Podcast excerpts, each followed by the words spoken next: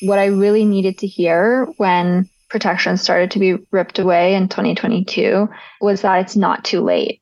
And that just because we're three years or more into a pandemic does not mean that it's too late to start organizing or it's too late to join organizing around the pandemic. Personally, I feel like I can't really trust an organization that's not taking on such a huge issue that is affecting everyone, but particularly poor people, working class people, people of color, people with disabilities, elders, like people who are already oppressed in so many ways. Every chain of transmission that is broken is valuable. Every person that doesn't get sick, that doesn't lose that week of work, or doesn't become disabled or die, from the minorest of inconveniences to the greatest of losses, every single one of those things is valuable.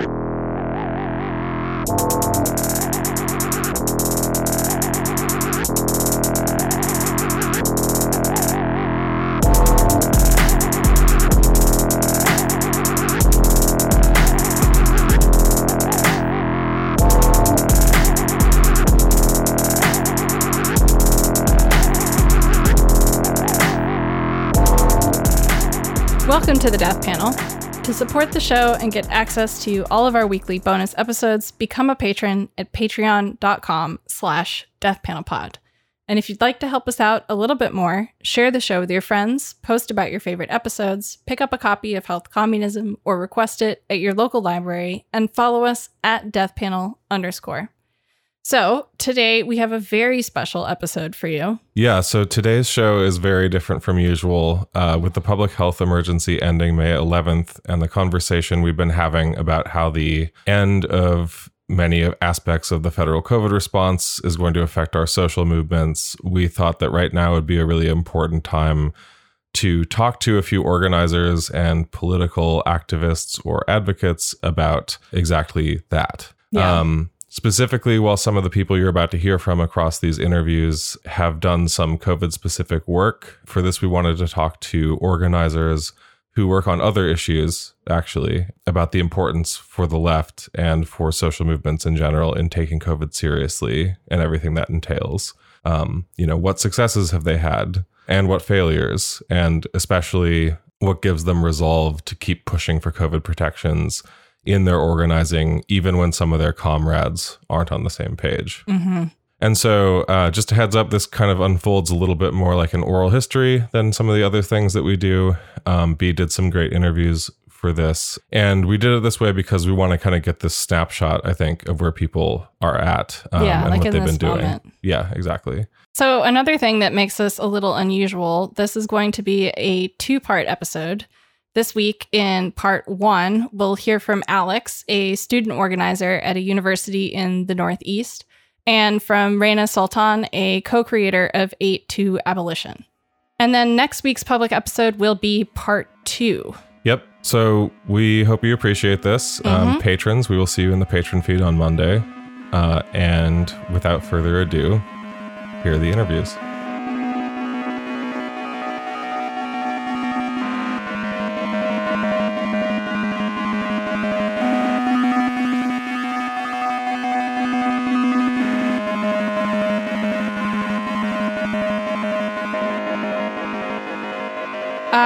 Okay, so first to just start us off for the tape, do you mind introducing yourself with a like my name is, my pronouns are, and I'm an organizer with fill the fill in the blank? Yeah, sure. My name is Alex. I use she and they pronouns, and I'm a labor solidarity organizer and mutual aid organizer based at a university in the Northeast. Um, I do a lot of work around uh, advocating for better COVID protections, um, organizing with worker groups and unions on my campus, and also trying to merge those conversations and seeing how we can bring better disability justice and COVID practices into all of our organizing spaces on my campus and in my city.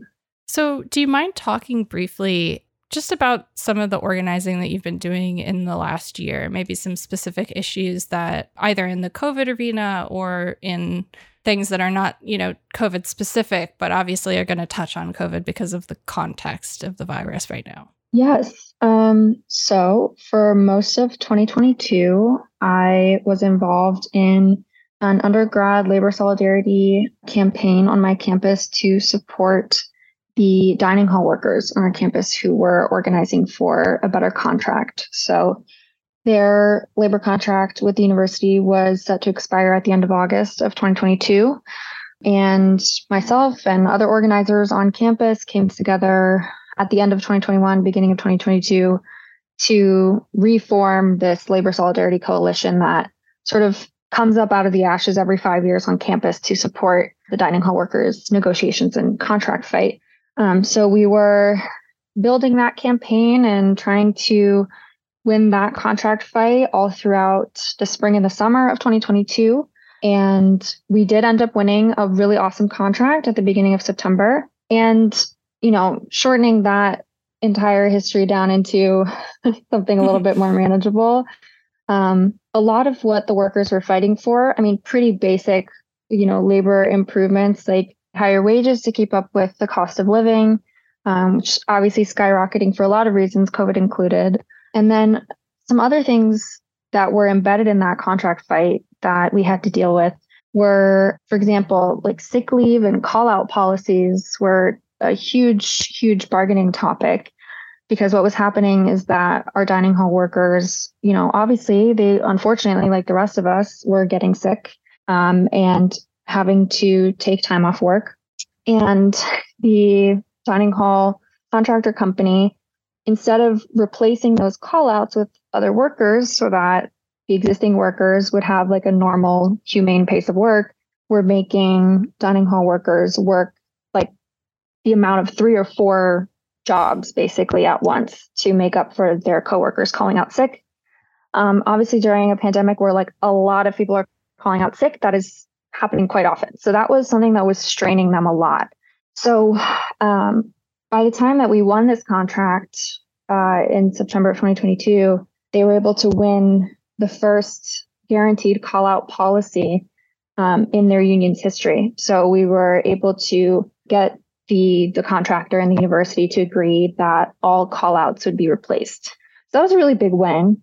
I think it also shows that, you know, so many of the conversations we're having in labor spaces about overwork um, are super super impacted by the pandemic especially like in a university setting where all of us as college students are disease basically because we're living in close quarters and um, going to the dining hall that's also close quarters common eating spaces. Um, and those workers who are serving us and feeding us are the ones who are also bearing the brunt of you know how much virus activity there is on campus. And so you know there's there's that. And then there's also you know just general mutual aid organizing on campus. I guess i should say the mutual aid network that we have on our campus was founded in 2020 in response to the pandemic. Mm-hmm. so it started you know from that crisis because students who were being removed from campus very suddenly um, to go into quarantine some of them just did not have the resources for that sudden change. And so kind of sprung up in response to that crisis and um, we've stuck around. And one of the main things that we focus on is food insecurity because the university doesn't guarantee three meals a day, which I have opinions about, obviously. Um, and so, you know, we've done things like distribute face shields and masks as well at our sort of food pantry type project locations. And one of the things that I started working on personally at the end of 2022 in response to my university rolling back pretty much all of our protections and resources on COVID in spring of 2022 is creating a sub project within that sort of mutual aid network to focus specifically on creating a COVID response from the bottom up once the university basically abandoned us. So, kind of is all connected because the food insecurity question and the COVID question and the labor question are all intertwined. So it's been pretty interesting working at the intersection of all of those issues. And I think having all of those issues bumping up against each other in the university setting has has been an interesting place to work on incorporating precautions and protections into organizing. It's kind of like a, not a bubble because my university mm-hmm. is in the middle of like a big city. It's not like isolated off on like a tall green hill, but it's been a testing ground for me as an organizer to see like who are the people who are most likely to be open to hearing about precaution taking and why it's important. And I'm sure we'll get into this later as well, but you know, like the undergrad and I guess just campus wide solidarity campaign that we conducted to support the dining hall workers was done in a very like COVID, very COVID conscious, COVID mm-hmm. impacted way. I mean, all of our organizing was hybrid. Our weekly meetings where we were organizing and planning and stuff were all on Zoom. Um, all of our meetings were hybrid accessible until until the spring when mask mandates were dropped at my school. Of course, we were all masking because this is a university campus, and so we had a mask mandate. And even after the university dropped the mask mandate, we kept asking people to mask when they came to our meetings and even to our big rallies. I mean, we had rallies on campus of of you know upwards of 300 people and we made sure that we brought masks to that and asked everyone to mask and we were able to you know kind of as the campaign heated up even though the university abandoned us in terms of taking care of us we just continued that expectation within our bubble of the labor group. Mm-hmm. Absolutely. Like, wonderful perspective on all of the work that you've been involved in and the fact that you know you you can't actually separate covid out from any of these other issues that so many people are working on obviously like it's central to a lot of labor issues but within the context of a university you know especially a university that's in the middle of the city considering the ways that you know, as you're saying, the university kind of acts as this viral vector within a city that could already have kind of these higher concentrations and other populations that are going to drive it. You know, uh, one thing I think that's often under discussed in, in terms of like thinking of the college population too is also that this is like one of the biggest underinsured populations that we're thinking of in the country like that are concentrated in one area you know, so many college kids like have insurance that they can't literally afford to use. And so I think this is a really beautiful way of kind of laying out how all of these things are ultimately tied together. Um, now, you mentioned that, for example, the mutual aid work that you're involved in only started after COVID. And it seems like y'all have sort of taken the lessons of COVID towards sort of how you're going to organize the organization of your organizing um, and carried that through, which is a little unusual, but really great to hear about. Do you mind sort of talking about maybe just sort of specifically, since you were not doing this organizing necessarily with this group before COVID and it sort of sprung up in response? Do you mind talking through, you know, as you were setting it up and making decisions about how you were going to run meetings to prioritize making things accessible via hybrid, via mask mandate? Obviously, these are not the choices that were the norm so, do you mind briefly sort of talking about how some of these decisions were made internally early on, sort of what the discussion was like around why it was advantageous towards your political goals to be making sure that not only were you sort of addressing COVID in the scope of organizing, but also that your organizing was accessible and aware and responsive of the actual reality of COVID? Yeah, I mean, I will say I wasn't around um, at the very beginning, the founding of the Mutual Aid Network, because I came to my university fall of 2020. And so they basically started it up, I'm pretty sure, during the spring semester when everything went down. Um, so I wasn't a part of a decision making, the decision making back then.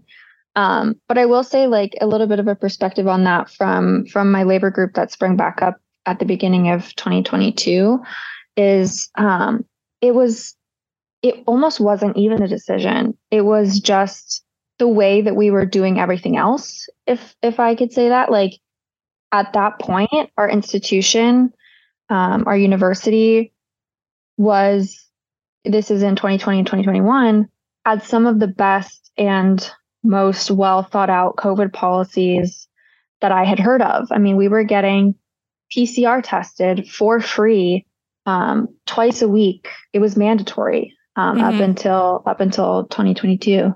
So and you know of course they they installed like I don't know some state of the art camera systems so we could all have Zoom hybrid classes and all of that and mask mandates on top of that. And so when we went about organizing um, our meetings and making choices about how we would meet and what those safety precautions would be like we kind of just did what we were doing everywhere else, which is like making sure that everyone had an option to come online because that's how we were doing our classes, for example.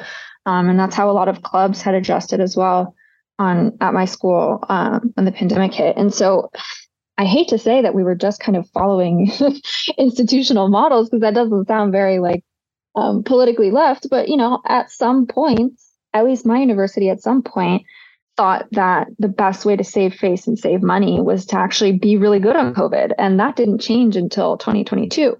So mm-hmm. all of these networks or organizing groups that sprung up um, that I was a part of in response to COVID or in response to conditions that were exacerbated by COVID um, were sort of shaped by the fact that we were in a place in an institution that was doing the right thing. We were getting tested multiple times a week for free, regardless of whether we're insured. And we were required to wear masks. So it was sort of an easy transition to do that internally as well. And what changed when the university dropped its precautions, stopped requiring masks, stopped providing free testing, was because of our values and because of what we were organizing toward. I mean, obviously, we were pissed about it, which is why myself and other people formed our own COVID response team, but we didn't blindly follow that. And we knew that they were dropping things because it was more cost effective and they weren't worried about alumni and parents and all of that getting on their asses anymore. And so we just continued to do those best practices that continued to be best practices, even when the institution decided they weren't anymore. So I think it's kind of unique in that sense because I was lucky that we formed while those things were still sort of socially, publicly common sense, at least at least in left spaces or at least in organizing spaces. Um, obviously, we weren't organizing with any anti-maskers or anti-vaxxers, so we were able to kind of hold those practices over because we recognized that we weren't just like following orders. We weren't doing it because we were forced to. We were doing it because we wanted to protect each other. We wanted to make sure that we were staying as safe as we could because we knew that that was conducive to continuing our organizing and also being as inclusive as possible. So when the university decided to stop protecting us, that didn't mean we stopped protecting each other. Not to say that there aren't people who just sort of slowly transitioned to whatever everyone else in their community or their friends or what, what their classmates were doing. That did definitely happen, especially toward the end of 2022. And I'm sure we'll have a conversation about that. But, you know, like at least those of us who had some sort of like influencer leadership in those groups who had some kind of language to describe why it was important to keep protecting each other. And we were tuned in to disability justice and health justice, we were able to sort of nudge the people around us and say, like, hey, no, this is still mm-hmm. important. Um, even if many people or some people in our groups were sort of just following the line of, of what the university said was safe and okay.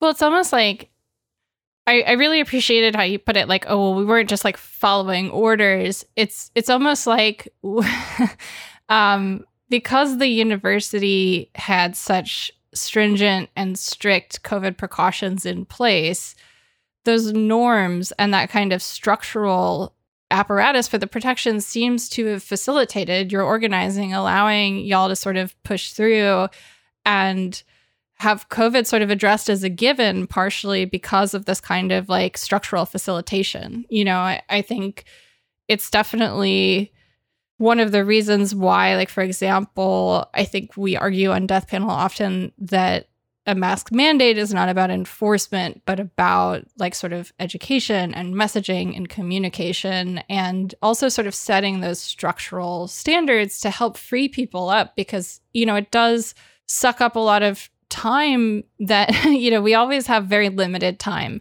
that we're going to be able to devote to organizing. Most people are not full time paid organizers who do this as their job, right? So we're always fitting it in around all sorts of other things around life, around health, like whatever.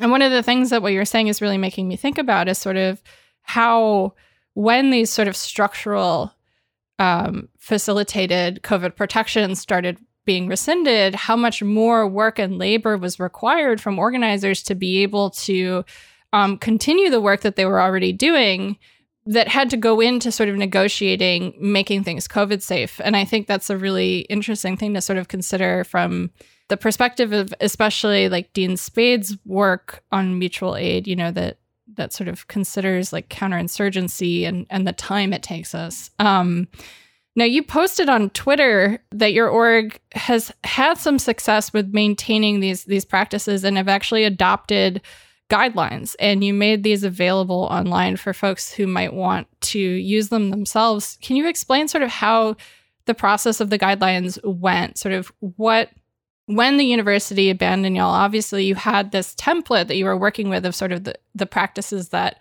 you had been using, but you know, what were sort of the conversations around uh, internally, sort of how you were structuring these guidelines, sort of what the priorities were in setting the guidelines, and did you run into sort of any, you know, uh, issues or conflicts during that process? Yeah, I would say, just personally, I I've always been, I guess, a little optimistic to the point of maybe being naive, and so it took me a few took me a few months from when all of our precautions dropped off in the spring. Um, I guess I should say, I think the social shift I about like the social the social expectations that we have of each other of who is taking precautions, who is mask wearing, is it cool, is it still a thing that we do? I think it took a few months at least on my campus for even the left organizers of the left e community on my campus to start sort of slowly just dropping those things away. So through the labor campaign for example, even when the university dropped precautions, it was still sort of common sense in our group, at least throughout the summer.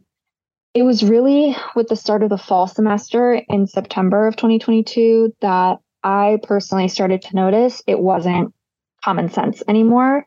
And so I personally just started having to play catch up a little bit because I had thought naively that the values that we had in terms of protecting our workers and taking care of each other and all these things that we claim to be for would very directly translate to these common sense measures like wearing a mask to a meeting or using the very few, but using the free tests that are available to us on campus, rapid tests, for example. And basically, it took me by surprise that this wasn't common sense anymore. Mm-hmm. Um, and that came, I guess, from just all of us as students starting a whole new semester in the fall.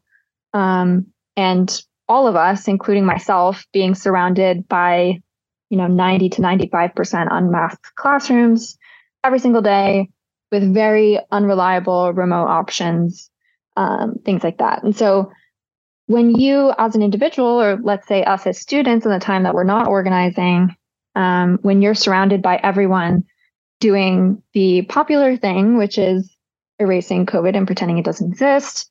Um, when you return to that organizing space and you come back together, my theory is that we're all sort of just slowly being socially encouraged to just give up when we're all in, in those majority unmasked, majority erasure spaces. So I think personally that's what probably shook some of that group group wide common COVID sense that we used to have. And so how we went about coming up with the guidelines and and I, I can't even say we honestly because I think it was mostly just me realizing that we had lost um, we had lost the assumption that that was just what we did because more and more of us were venturing out into a campus and into a world that just didn't care anymore. And that was starting to reflect in our space. And myself being someone who's very very stubborn but also, you know, listens to the death panel and reads the People's CDC weekly weather report and stays up to date on on what's going on. Um, I decided that it wasn't enough for me to just assume that it was common sense anymore. I needed to to write this down and to pitch it to the people that I organize with because what would end up happening as we were planning events, for example, during the fall semester, was we would plan an event and you know, sort of toward the end of the event planning, if I didn't say, oh, yeah, and by the way, are we putting that we're going to require masks on the flyer, if I didn't bring that up, many times it wouldn't be brought up. Um, and it wasn't that people were hostile or that they didn't want to wear a mask, they just weren't thinking about it. So I started realizing that all of that effort that was placed onto me and a few other organizers who were keeping COVID in mind, it was taking a lot of energy and honestly just a lot of like emotional energy to have to remind people all the time that it still existed. And so, as a way to sort of make that easier on myself and also just to open up a conversation with my fellow organizers, I decided before we started meeting again in the spring to just write down what I thought would be a good plan. Mm-hmm. Um, and I didn't just pull this stuff, like you said, I didn't just pull it like out of thin air. I thought about what common sense precautions we had had at school before the university gave up. Um, and I also just modeled safer gatherings guidelines from some of the guidance that's come out of the People CDC, for example, and just other public health folks and health justice centered folks who are talking about what are layers of protection. So, how can we just apply multiple layers to try to catch as many infections as possible, or to try to prevent as many infections as possible, I should say. So, I took basic inspiration from layers of protection, safer gatherings guidelines, and I just sort of adapted them to what resources we have on campus. And that's something that I really emphasized as well, or tried to emphasize in the template that I put out, is that if you tell a college student to go get PCR tested, they're going to laugh in your face. it's just not something that is accessible to, let's say, an uninsured college student. It's expensive. It's really hard to find for some people, especially in my city. There's not a lot of even free PCR testing sites in the middle of the city. Um, the city's not doing a good job of advertising the ones that exist, and they defunded most of them over the summer, anyways.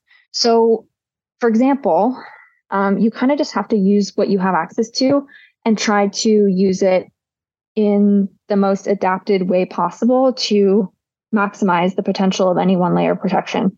But it also really depends on your context. So, for me, on a college campus in the middle of a big city, I'm working with people who really just want to go out and have fun with their friends.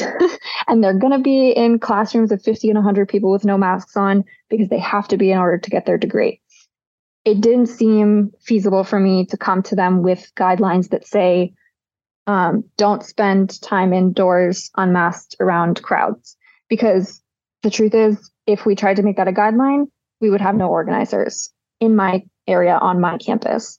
But we could, for example, and we did, pool some of our money to buy higher quality masks. We bought a bunch of KN95s to make sure that everyone at our meetings has access to a higher filtration mask.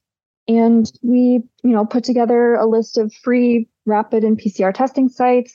We put some isolation guidance on there as well.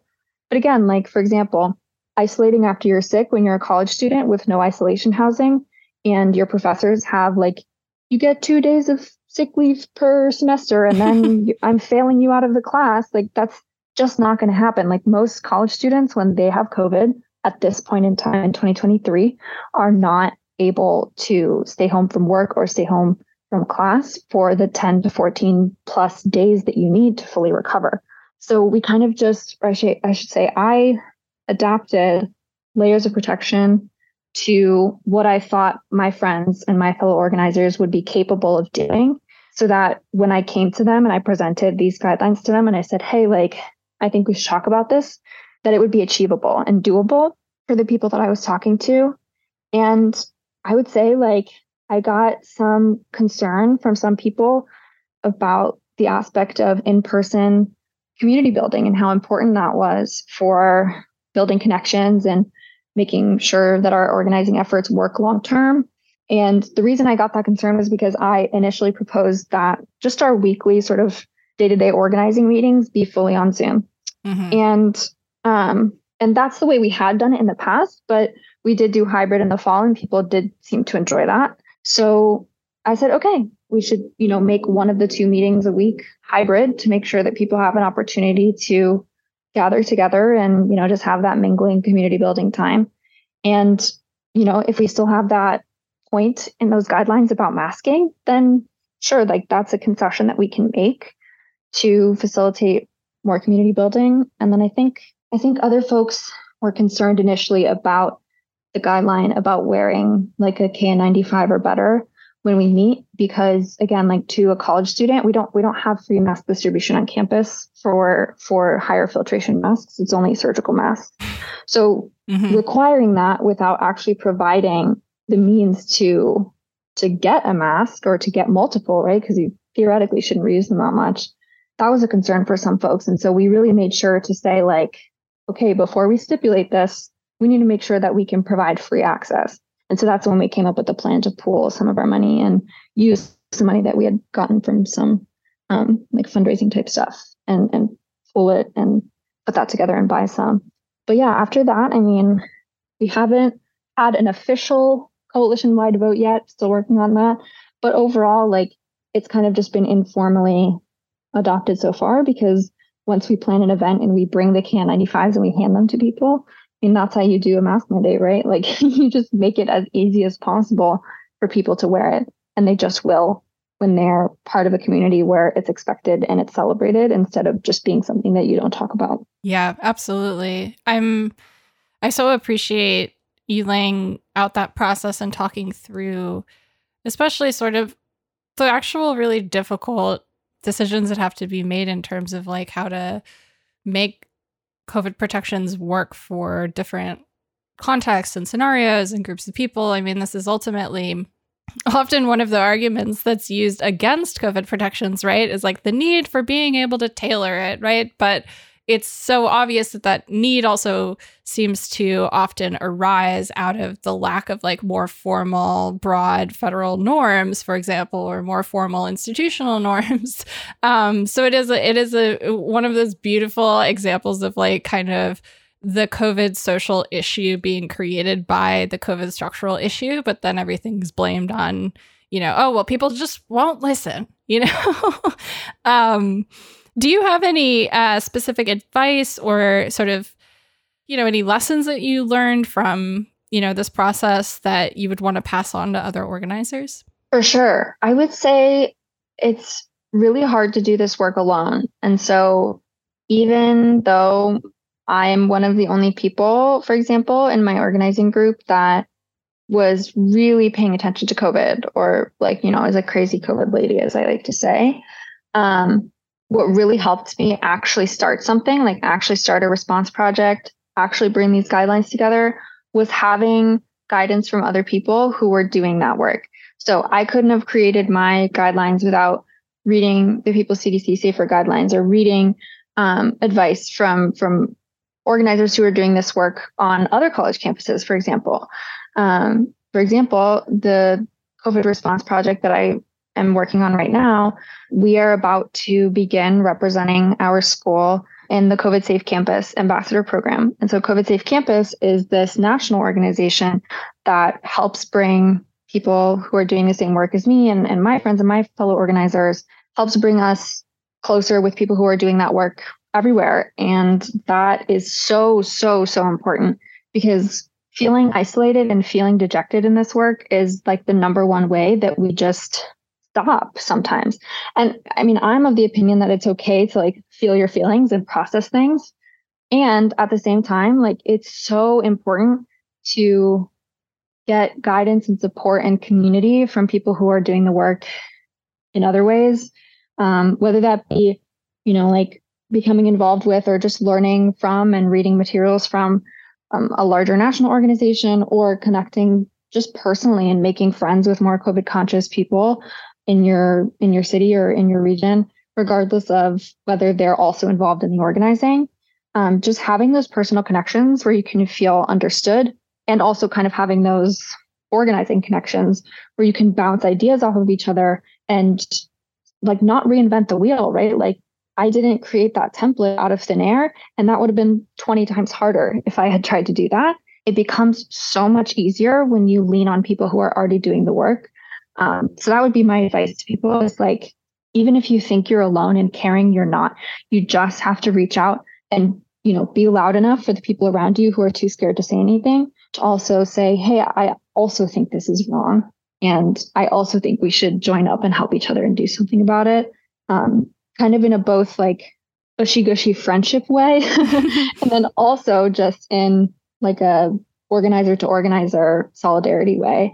Um, and I really, really hope that in 2023, we're going to see more COVID conscious labor organizers connect with more COVID conscious abolitionists, connect with more disability justice advocates, connect with more racial justice advocates who are also doing this work, and sort of transform our movements and transform our organizing from the inside out by just finding each other, sharing resources, um, and jumping into the work wherever we are.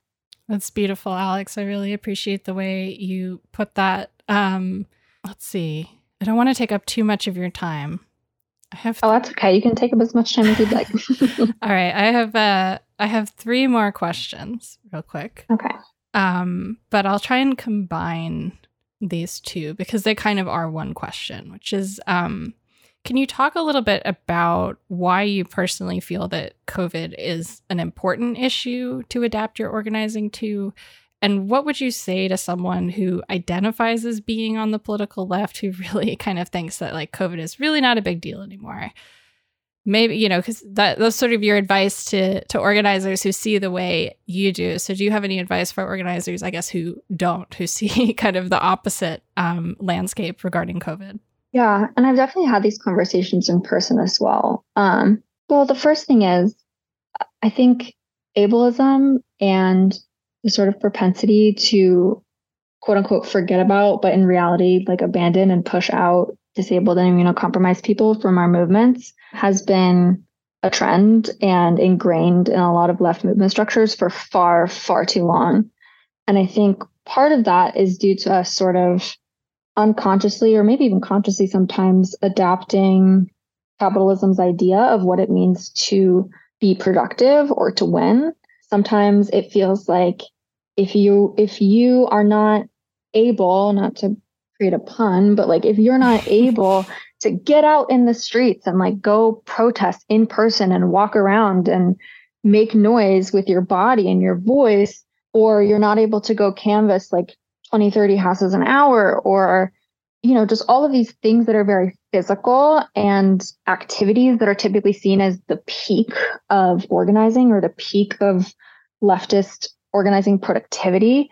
Um, i think sometimes we like the ableism is sort of baked into some of those ideas of how we think about effective organizing. And i also mm-hmm. think um, it's baked into some stereotypes and some like negative connotations of of slacktivism right? Like um, what does it mean to be a social media activist or someone who does their work online. And that's some of the criticism that we get as COVID conscious organizers that we're chronically online because so many of the people that are most impacted by COVID or, or most at risk of COVID complications are online right now because that's one of the only safe spaces that we have.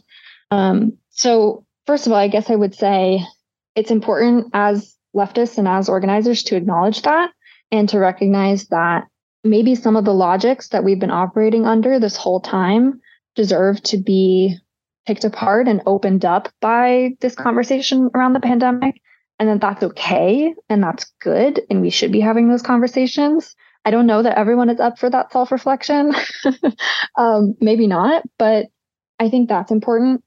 I also think i've been able to reach people by emphasizing the disability justice um, and also economic justice impact of it. So I mentioned, for example, um, like us as college students not really being able to isolate. Well, for example, I have some friends who, even right now, they get sick, regardless of whether or not it's COVID, and they can't financially afford not to go to work.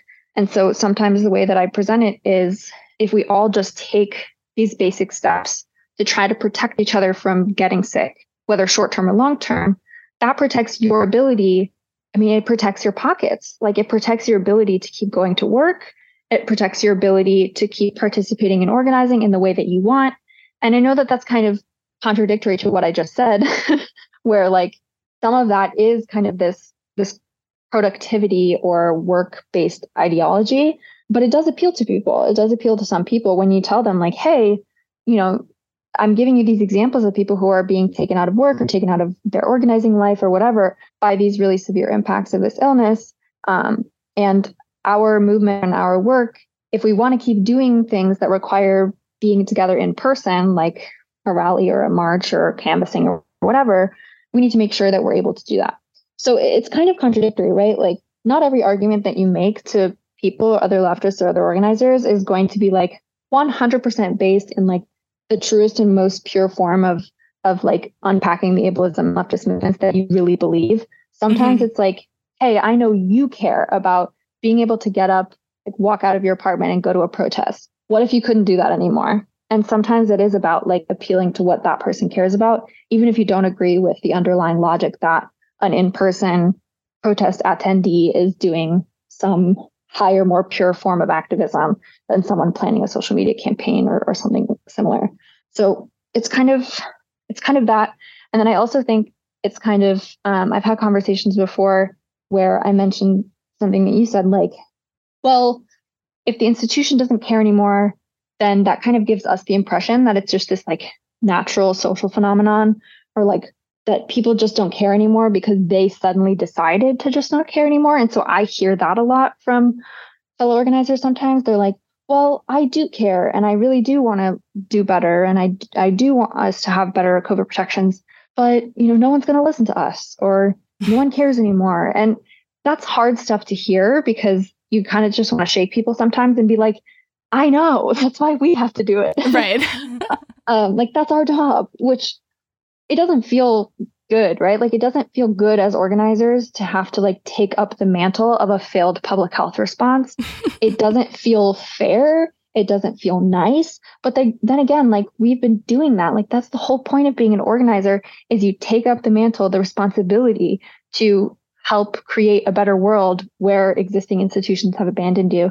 And so sometimes that's the sort of framing that I do as well. It's like, you really despise this university or this government structure for their failures in this, this, and this arena. You know, like I try to talk to my fellow organizers about this at my school because our university does all sorts of fucked up shit, like gentrification and funding like warmongering companies and like all of this awful, awful stuff that so many of us just very clearly despise. And so sometimes I'll lay it out for them and I'll say, you know, the same people who are working with Raytheon and gentrifying this historically black neighborhood in our city are the same people who are taking away your right to not get infected just to get your degree or just to organize with people on your on your campus. And so i try to include it in the conversation of issues that they're already familiar with being sort of anti-establishment around. And i've also just noticed that sometimes it's not the logical arguments that reach people. Um, sometimes it's just me being really, really honest about how dejected and disappointed I feel and how scared I am. Um, and this is just something that I have noticed myself because I'm someone who really likes to be friends with the people I organize with and form genuine relationships with them. And so a lot of times this is not like professional organizer agitating conversations, a lot of the times it's just me sitting down with people who I consider my friends and saying, like, it really sucks that I have to ask you guys to mask every single time. It makes me feel really alone. It makes me feel like you don't care about my health. And those are the types of conversations, obviously, that sometimes go very, very badly. um, and sometimes people are like, you know what? Like, that made me rethink. And I've had people say that to me. I've had people, fellow organizers in both the labor space and the mutual aid space, decide to start masking again because of a conversation I've had with them. So sometimes it's not about like professional organizer or Alex talking to them on like a leftist sort of channel. Sometimes it's just me as a friend coming to them and being like, I'm scared, I'm frustrated, I wish things were different. And just coming to them on a person to person level and saying, like, I need us to do better. And that's obviously not going to be applicable to, you know, like every single political group or organization, especially people who have sort of different ideas about how organizing should happen and what relationships you should have with each other. But that's something that I've encountered as well that has been particularly effective is just trying to reach people on like a friendship level, on a personal level. Um, and that's hard work. Like that's really mm-hmm. hard emotional work. But I sort of see it as my responsibility um, especially someone who's not immunocompromised. And so I have certain privileges where I can be in certain spaces and talk to certain people. where it would be super, super unsafe for someone else to be in that space to try to convince people. So I try to see that as I'm taking on this responsibility because there are people who can't be here. Um, and I want them to be here. Like it's important that they're a part of what we're doing and not, I don't want to leave those people out. So I definitely see it as a personal responsibility as well. I think that's, it's so important to have those really risky conversations. Um, but there is so much at stake in so many of them, you know, both in terms of like organizing and and also your social life as you're saying and I really appreciate what you were saying about wanting to make sure to kind of as someone who can still be in the room kind of make your comrades aware that there are immunocompromised people who are not going to be able to show up and contribute because of structural and physical situations that we're all living through but i think you know it's it's nice to take that off of like the person who has to sort of advocate for personal access. I think it definitely, you know, it's, I think it's definitely something that like a lot of people who are immunocompromised feel that like all of their friends have sort of abandoned them. Right. And, and these are really risky conversations to have because sometimes just not bringing it up, you like hope it'll pass and your friend will just get over it. Um, but you know, it's, it's difficult, but it's so important as you're saying. So, as a last question, what gives you hope right now? What keeps you going when the nihilists are sort of burying you in the, well, no one's going to listen to us anyways? What keeps you from sort of giving in to that rhetoric? Yeah. Um, well, I think about where I was six months ago. Like, I was really demoralized I saw like no way out of this. I just thought it would be too hard emotionally and capacity wise to start organizing around COVID. And six months later, I am doing it. Um, so I think about that personally. So like that gives me hope because I feel like if I can process those emotions and get to working, regardless of, you know, how doomerish I feel, I think a lot of people have the potential to do that. And also, what gives me hope is that the work is already happening. Um, and just because people in traditional leftist spaces aren't talking about it or it's not happening within their point of view, it doesn't mean it's not happening. Um, I think the work has been happening both kind of at a grassroots level with a bunch of, you know, disabled, immunocompromised, and at risk people starting these conversations. I mean, obviously, since the beginning of the pandemic, but especially when, you know, back to normalism came came around in a, in a huge wave in 2022 like people started talking about how bullshit it was and now those conversations have blossomed into some really really amazing work i mean there are like Mask Bloc groups and like resource distribution groups all us and i'm sure other countries as well that are doing amazing work getting ppe and getting resources into people's hands I know Mandate Masks US is doing some great work as well, like collating all of those resources and making sure that people can access, you know, those people that are doing the work at their local level.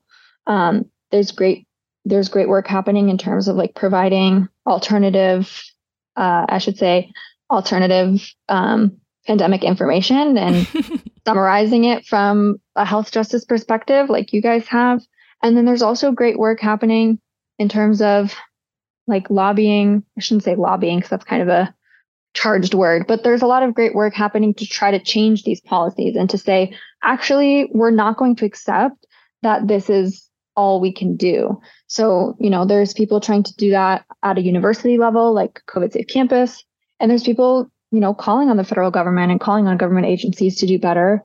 And th- I think there's a lot of potential there. I do think it's going to take a lot more buy in from more people, but just depending on where you are and you know what social media communities you're connected with um, it's really easy i think to feel hopeful at times because there are so many people that care and that are angry and they're fired up and so many people are tapping into health justice and disability justice and what it means to have inclusive movements because of the pandemic and because that's shifted their mindset and so i'm very very hopeful because the work is already happening and it's it's catching on.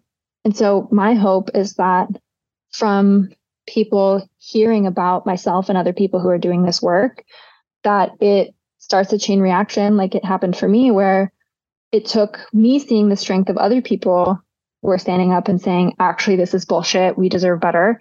It took me seeing that to feel like I was capable of doing something. And I hope that that's what people take away is like, there are people in your city, in your region, or at least in the same internet space as you that do care. They are doing this work. They are getting material resources into people's hands and they're trying to change policies. And all you have to do is go out and find them and join them. And it's totally okay if you're still unsure and you're scared and you still feel unsafe and you're still demoralized and you still think like, oh my God, it's so awful that this has happened. You can still do the work while you feel like that. Um, you can hold the optimism and the pessimism at the same time. And that's at least that's my personal philosophy. like I can't sit here and say that as an organizer, like my perspective hasn't shifted at all when it comes to how many people have died and how many people are being disabled by by these awful policies. Like i can't sit here and say that that's not demoralizing to me. Um, but instead of letting that sort of stop me i'm trying to make sure that that fuels me and mm-hmm. that is fueling the work that i'm doing to make sure that fewer people fewer people have to die fewer people have to become disabled because of the injustice that's happening Alex, thank you so much. This has been absolutely wonderful. And I, I really appreciate, especially your answer to the final question, because obviously I'm biased because I agree with you, but um, it is really hard work to keep up a practice of hope. Um, especially, I think, in work that touches on health justice, because we're dealing with such entrenched norms and systems and ways of doing things. And I think the kind of story of your sort of shift um, from COVID doomer to someone who's like doing that work themselves is a really good story that I hope will inspire some people to just at least realize that while we are going to sort of have these moments where the despair overwhelms the hope, like that these things that there is a sort of light at the end of the tunnel that there is like organizing after these low moments and that learning how to sort of struggle together through them is really one of the most difficult tasks that we all sort of have to learn how to do over and over again for the rest of our political lives. So I, really appreciate you sort of taking the time to walk through in such detail and really share also um, some of the you know messy nuts and bolts of like how you actually sorted through this and and what you guys went through because i think as you're speaking to there is a kind of intimidating aspect to trying to incorporate covid into whatever people are doing because there is a kind of newness to it. There's a structural um, barrier. So I, I think what you've what you've been able to tell me tonight is going to be really really helpful to people that are feeling like you know there's no there's no forward there's no future. And that's ultimately kind of the mind killer right? Like that's what keeps us from organizing in the first place is this kind of moments where we talk ourselves out of things. So i really appreciate that just personally. Yeah yeah of course. And like just lastly i would say what i really needed to hear when protection started to be ripped away in 2022 um, was that it's not too late. And that just because we're three years or more into a pandemic does not mean that it's too late to start organizing or it's too late to join organizing around the pandemic because regardless of how long we're in this intense pandemic disease stage the effects of this and the issues it dredges up and the people it touches it's going to be around for the rest of our lives and beyond so it's absolutely never too late to start jumping into this organizing because the pandemic is more than just this initial, you know, spike of, of unpredictable disease. It's about everything that results from it, including the people who have um, gotten sick long term because of unjust policies. So it's really important that we recognize like now is the best time. If if we have the ability and we have the resources and we can find each other, now is the time. It's it's never too late.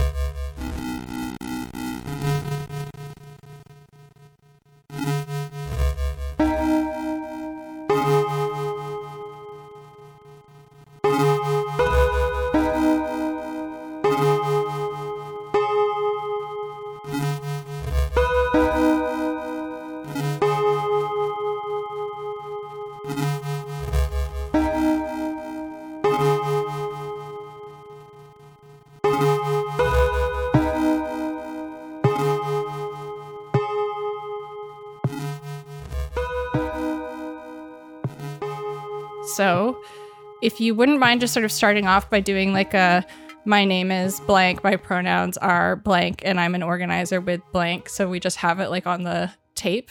Sure. My name is Reina Sultan. My pronouns are she, her, and I am one of the co creators of Eight to Abolition and a, I guess, movement journalist. I am complicated feelings with that term, but I guess that is what I am. I love it. Um, we should never be comfortable with our titles, whether we give them to ourselves or whether they're given to us.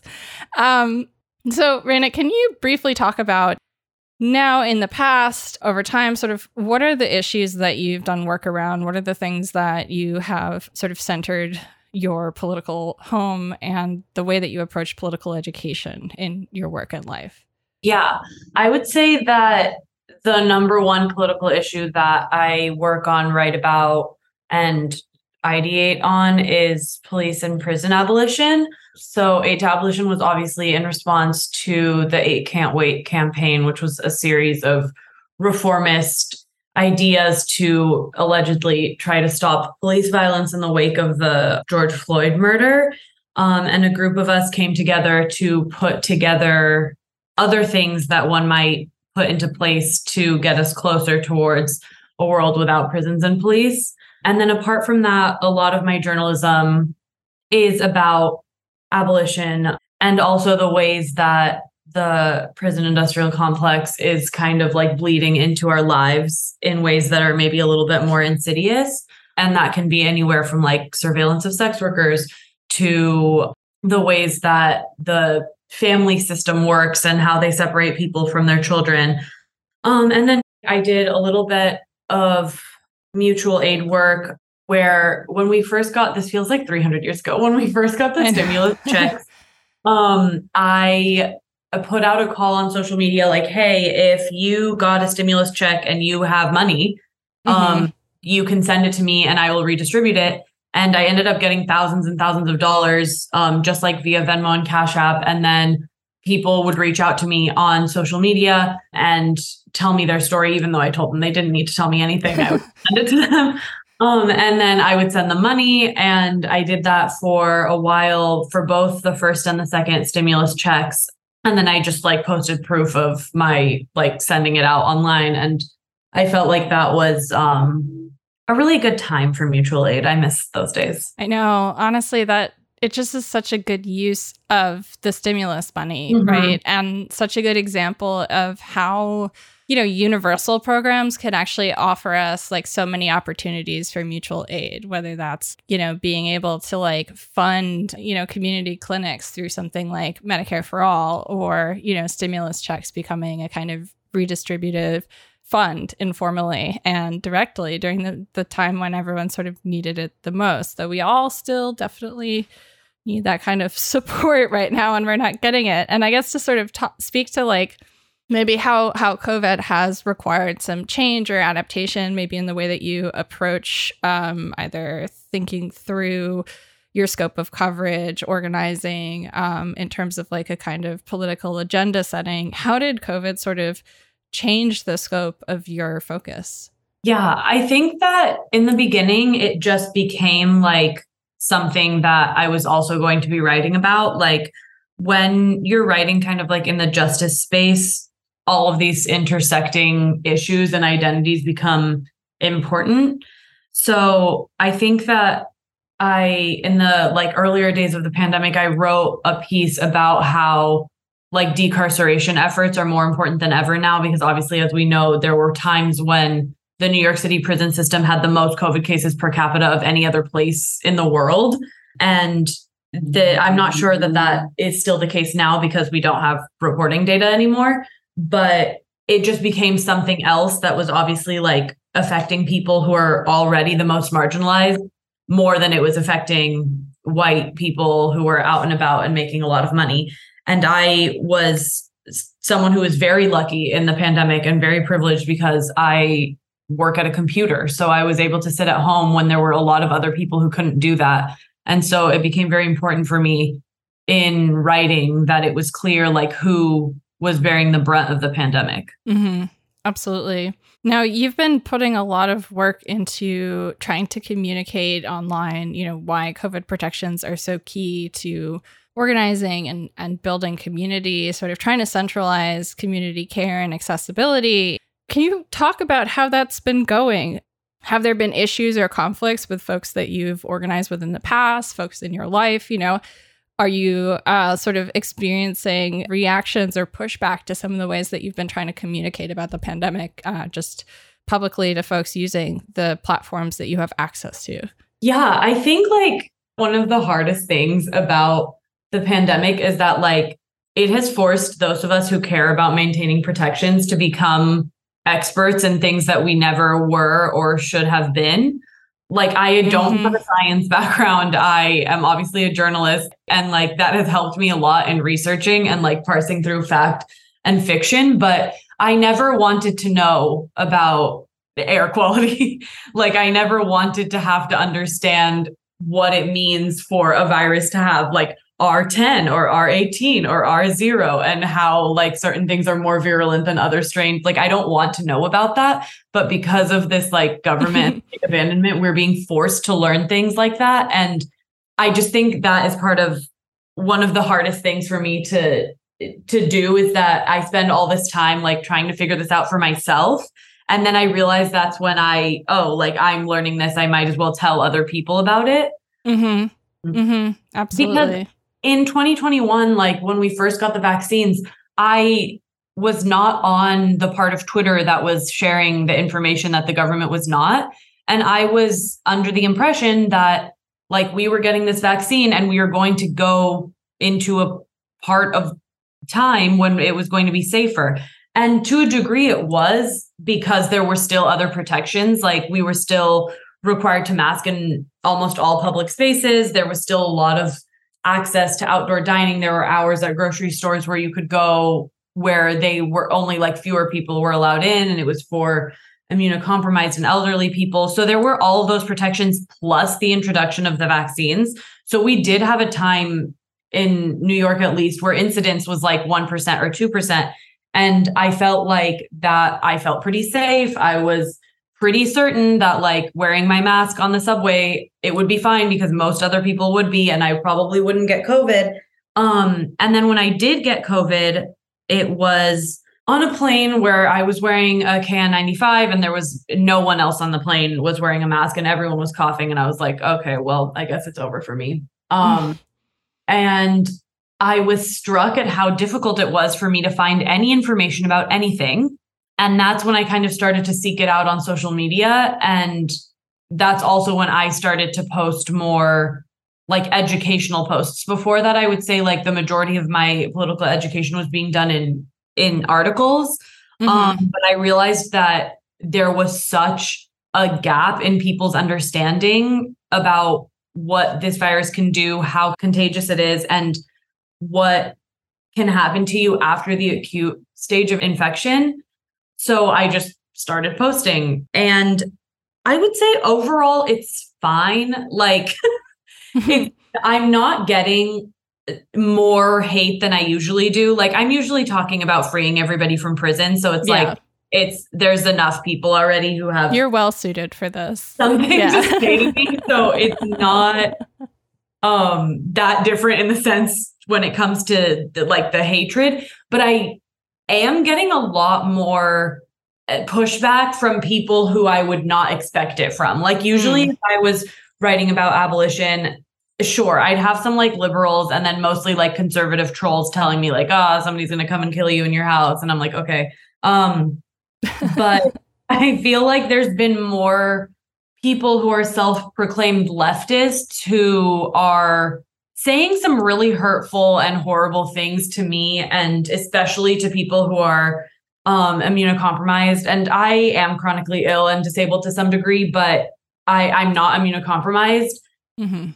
And so like I'm taking these precautions because I believe that I want to protect myself and also other people but it's I'm not as in danger as some other people might be but to me that's not like that doesn't excuse us from taking precautions right because i care about other people like it like it was important to me that that people were not getting infected by me and that mm-hmm. I was not like trying to spread this disease. But then I became a lot more clear about how I could potentially be affected. And not that that changed my belief that I should protect others, but it did alter my feeling of like I might be okay if I got infected because before I was like okay I'm doing these things because I believe that I am not the most at risk person in my community and so mm-hmm. I'm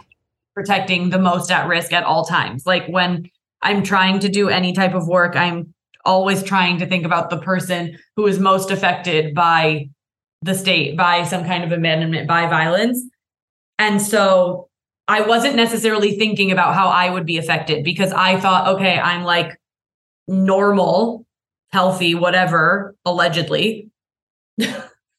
but there is no normal. We are all humans. We are all at risk. We all probably have underlying conditions we don't even know about. I think people believe that disability is this foreign concept and none of us can even get anywhere close to it. But most people are disabled in some way, even if they do not yet know it, and will likely become disabled at some point in their life.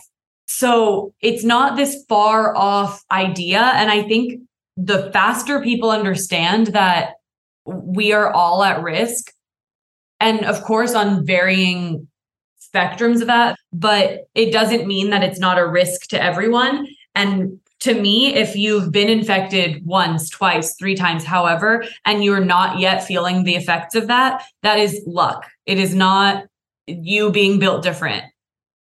It's just luck.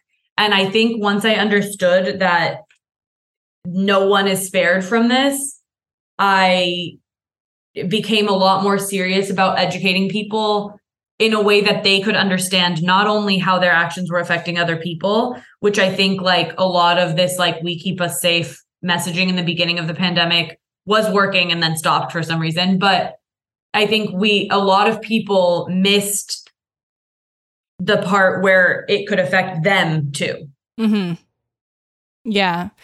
Are there any kind of difficult conversations that you had that actually worked out well, where you were able to take someone who, you know, might have been like a little hostile, a little antagonistic, some of those like people you wouldn't expect to be pushing back against you. Have you come out of any of those kind of moments of pushback, like convincing the other person, or are they sort of motivated right now to walk away? I think the push towards normalization is so heavy and hard that in a lot of instances, the kind of peer pressure, the social pressure is outweighing appeals to even just kind of like the most baseline kind of like COVID is class war, this is about economic justice, you know, even like thinking about this in terms of wages and the workforce, right? Like that's even kind of failing for a lot of folks. Mm-hmm.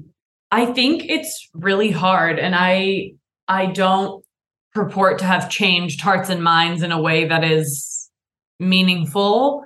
I will I will say that to some degree I have had success in the sense that I like have known people who had previously been taking precautions and maybe like unmasked during the great unmasking when a lot of us felt that things would be safer. And i've i've had success in taking like a harm reductionist approach.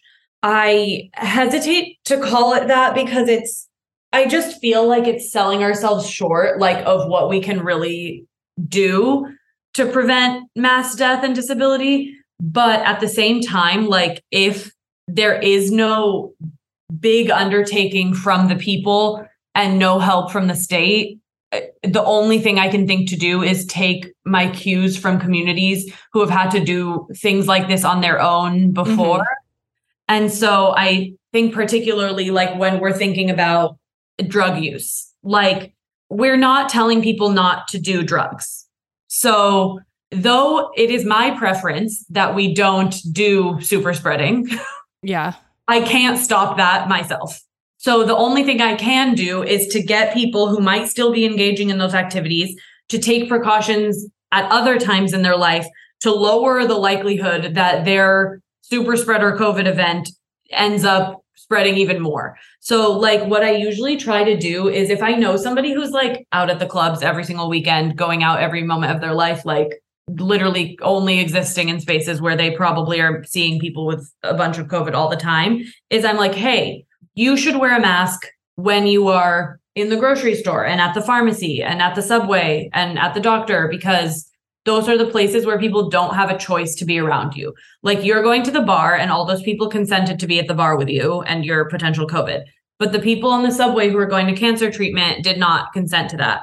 And I have likened it often to like, you would never get mad at somebody for asking you to like test your Coke before you use it or something like that. Like that's something that's normal in a party community. So I've tried to be like, so when you're like gonna test your Coke for fentanyl, you could also just take a rapid test at the same time. They take the same amount of time to load and you're kind of killing two birds with one stone. So I try to like link it to other mm, things mm-hmm. they already are doing, comparable to like I like in the sex work community, obviously everybody's getting tested before shooting a new scene and people who are doing full service get tested all the time or use barriers. And so I try in those situations like okay, you guys are taking all of these precautions when you're engaging in your job because you know that you are trying to protect yourself in XYZ way. So also do these things, even if it's imperfect, because the likelihood that you'll at least stop spreading it if you are having COVID at that moment will be lower. So it's just not perfect, but I've found it to work at least a little bit better. And then at least those people are wearing their mask on the subway. Like, mm-hmm. and it's like, obviously, if we had a mandate on the subway, in the grocery store, all of these things would be circumvented. I could then work on people to try to get them to make their events safer or things like that. But right now, my biggest focus when I am talking to people about precautions is on these essential activities that we're locking disabled people, immunocompromised people, and the elderly out of. Um, yeah. And so I think that that's been my biggest success, I guess, is like getting people to kind of see how, okay, this small inconvenience to me is actually a, a big help to other people. And it's not stopping them from going to super spreader events, but uh, the small wins I think are better than nothing. Um, and then I've also had some success in like asking people to implement things before hosting people. Like if mm-hmm. someone's like, "Hey, Raina, do you want to come to my house and watch a movie?" and I can be like, "Oh, I actually will not come to your house and watch a movie unless everybody takes a PCR test before and we open the windows and have a HEPA filter on." And either that person says, "Okay," and does it, or they're like, "Oh, I don't think that's going to happen," and then never invites me to something again. Fine. Then I know we're not probably real friends but mm-hmm.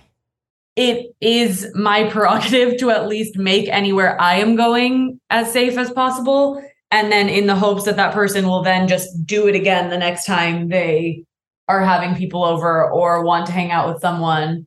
And it just like is really arduous. Like every day I'm navigating this in my personal life on top of what I'm posting on the internet. So mm-hmm. it is pretty exhausting because I am both just like trying to live and protect my community. And also, like, I feel this huge burden of showing people what they're not learning because the truth is, like, any average person on the street has genuinely no idea what COVID does to you long term, short term, anything, because the media and the state are not, except for business media, are not. Yeah, it's terrifying. Um, explaining what is actually happening to you. So most people's only understanding of death and disability as it relates to COVID is either if someone they know died or if someone they know or themselves has long COVID. Mm-hmm. And that is clearly like we're missing something in political education. We are missing some kind of intervention that reaches the vast majority of people because it is scary how how there is this information gap mm-hmm. um, and how small changes could really make a big difference. Like, for example, people don't know they can catch COVID outside. They they just think they cannot. If they think it is impossible, and that is a huge failure in messaging. people don't understand why like they think masks don't work because they got covid when in reality their mask was like just covering their mouth the whole time they don't know that covid is airborne so people think that if there's no one in the space that they're in even if it was occupied 5 minutes prior that they're safe and these are just huge messaging failures because i think if people really truly understood how easy it is to get covid and how likely it is that something bad will happen to you if you get it, we would have a different set of behaviors. Mm-hmm. Yeah. So I wonder, do you have any sort of specific advice to pass on to people? Um, you know, maybe people who are dealing with with folks who are uh, not listening to them that they're organizing with, or maybe even just feeling frustration because they're not feeling like they can do enough. Yeah, I mean, I'm not to lie, I'm not like super hopeful and feeling like so positive and happy about all of this. Like I I can't say that that's like I'm going into each new day being like, yes, today is the day I will change people's minds about this. Like I mm. don't mm-hmm. feel like that.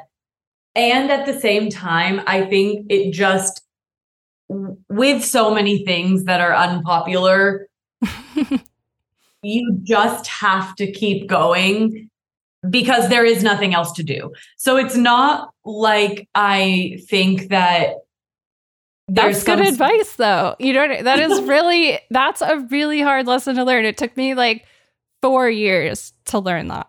It's a and huge I, lesson.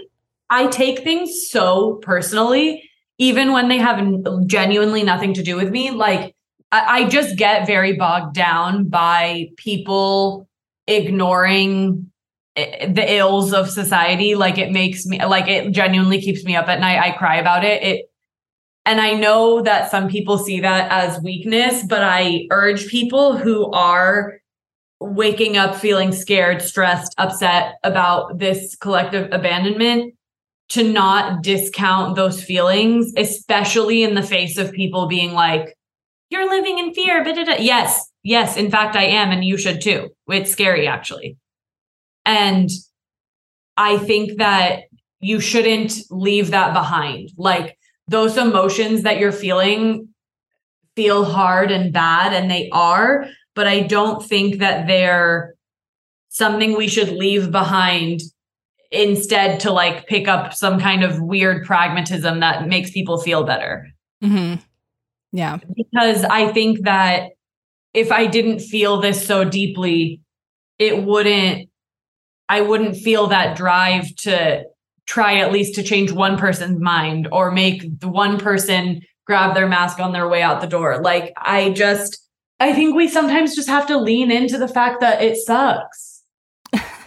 and it just does. And I'm not, I'm not hopeful that it's like going to change quickly or that people are suddenly going to be on my side.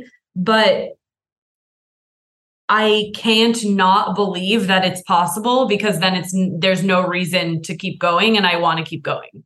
So yeah. I think I think back a lot obviously to Mariame Kaba and hope is a discipline and I will literally be like crying, shaking, throwing up on my bathroom floor, being like, there is no way we're never going to change this. And then I'm like, God, Mariame Kaba would be so mad at me right now. Yeah. um, but it's like, I try, I just try really hard because everything else I'm fighting for is also as ridiculous and unrealistic. Yeah. Like people in my everyday are telling me, like, we could never live in a world without prisons, but we could. And I believe that. So why can't I believe and other people also believe that we could live in a world where every single public place has incredible ventilation and filtration? We could. So mm-hmm. It's just like I have to hold on to the like 3% belief that I have that something will shift dramatically and that is why I keep doing it. I like it just that's just the only way I can explain it, I guess, because 97% of the time I'm like, wow, I am really doing this hopeless effort here. And then, but I don't stop. So it has to be that 3% that is like, I do believe that people are good. Like, I do think that, we all have this drive to survive and to help others survive. And it's just about harnessing it in some way. Like, I do think that the vast majority of people does not want to be doing mass death and disability because otherwise what are we doing yeah no i i i think that's so well put Raina i mean i actually these the kind of realizations that i had coming into abolition i mean it's something that i talked about this in my interview with ruthie gilmore like it took a very long time for me to sort of come to abolition, starting with like friends being incarcerated and it not feeling right or fair and not really having language or understanding for those feelings to, you know, developing that into a coherent political view of the world and agenda and series of desires and demands. And along the way, that process involved so many moments of realizing that there were things that I just that just had not occurred to me before. And moving from there forward, you know, and taking lessons from that. And it's interesting because I spoke to Ed Yong over the summer, like right the day after I'd gotten out of the hospital, or like I'd gotten out that morning.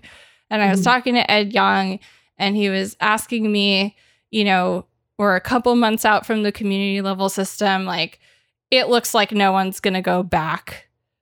Like, I, you know, I, I even feel despondent. He said, like, sort of like, I don't know what to do. Like, what do we do? Like, how do you keep do- going? You, you're on your show demanding a mask mandate, and everyone else is saying that's impossible. Like, what makes you feel like you can make that demand? And I'm, I was basically like, I've got a little Mariame Kaba in the back of my head who's like, you know, you have to you have to just move forward you have to keep pushing and you have to like refuse these kind of limitations that often come from just things we haven't actually thought through all the way often. And i sort of explained to him you know you kind of have to practice hope you have to move forward you have to make these decisions to kind of be like i'm going to be the person that's going to make the big demand and like it's okay if I'm working for people after me and I never see this. Like, that's fine. That's part of it. That's what I'm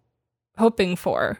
You know, he was like, that had never occurred to me. Like, I had never thought of that before. And, I, and that was like so interesting to me, right? Because this is someone who has been writing about pandemic inequity, reporting on it, talking to experts and patients and doctors and people experiencing long COVID for the first time, and regulators and lawmakers and teachers and all sorts of people and has been covering the pandemic in such depth. And like it's not necessarily things like just keep going like just keep pushing. Like those are not like the kinds of ideas about how politics work that come kind of implicitly from the way that we're taught politics is in the United States, right? Like this idea of being able to want and desire things that seem ludicrous or quote unquote crazy, like a world with no police, a world with no prisons, like those are big asks and desires that the average person feels would be unreasonable to even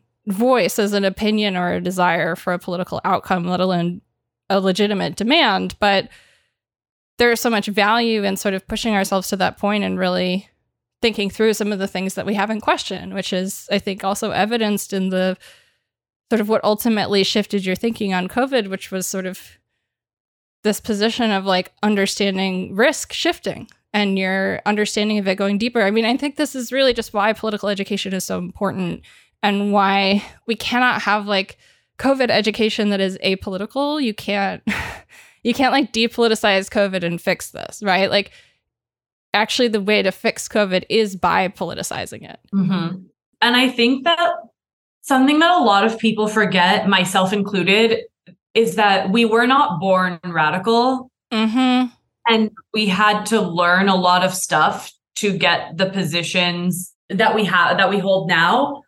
And I think that it's very easy to get so angry that people are not doing the things or believing the things that you do and it it gets me every day almost almost every day i am overwhelmed with the desire to just like cut somebody out and be like why do you not care about killing people because this is fucked up.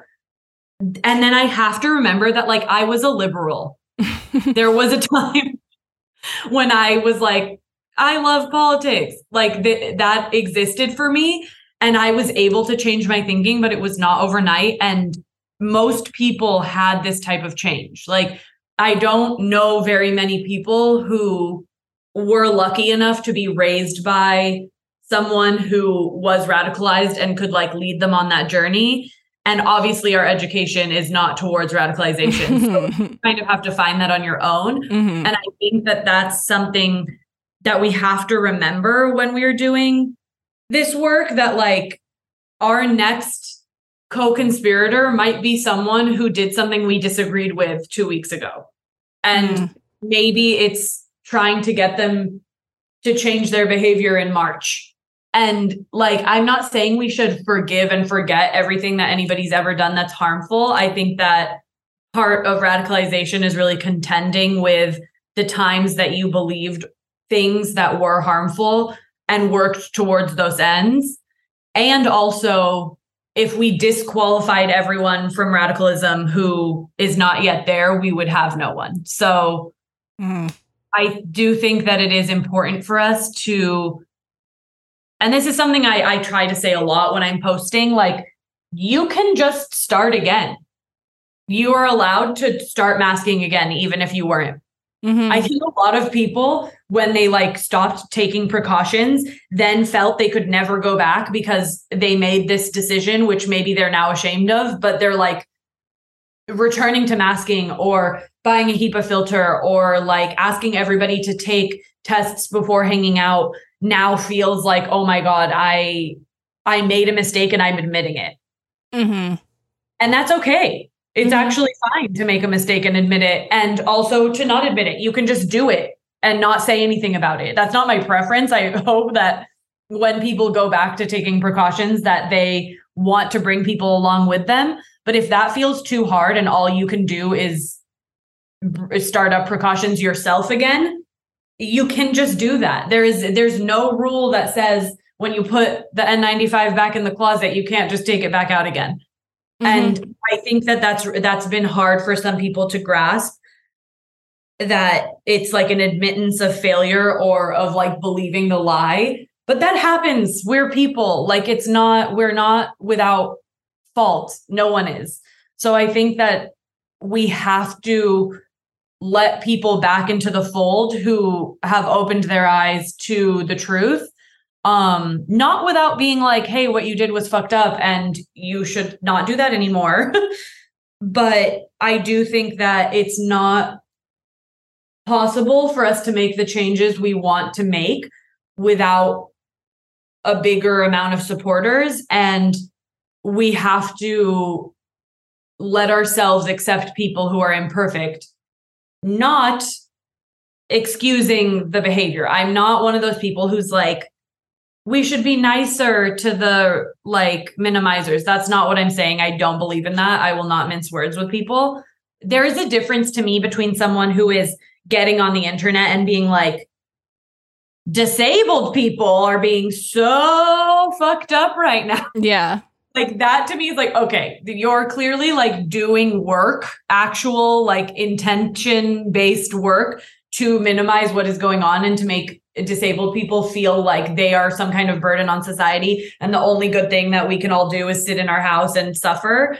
But i do think that if someone is actually contrite and feels like yeah i did go to those parties and do all that stuff. And then i was like oh my god what am i doing? And i learned about this and i decided to change my mind. That person is not the enemy any longer. Mhm. um, and I think that we should, we would do well to remember the times when we held fucked up opinions too.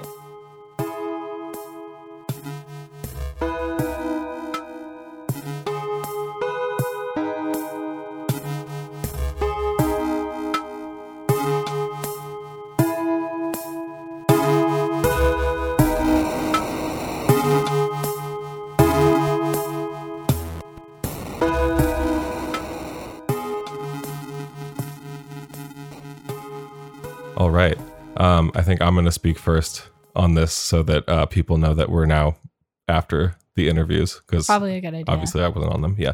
Um, so yeah, we're just jumping back in to send things off for this week.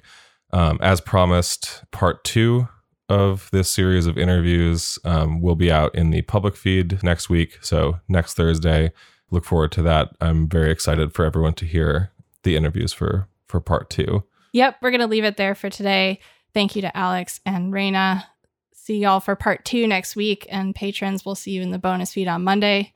To support the show and get access to all of our weekly bonus episodes, become a patron at patreon.com slash deathpanelpod. And if you'd like to help us out a little bit more, share the show with your friends, post about your favorite episodes, pick up a copy of Health Communism or request it at your local library, and follow us at deathpanel underscore. And as always, Medicare for all now, solidarity forever. Stay alive another week.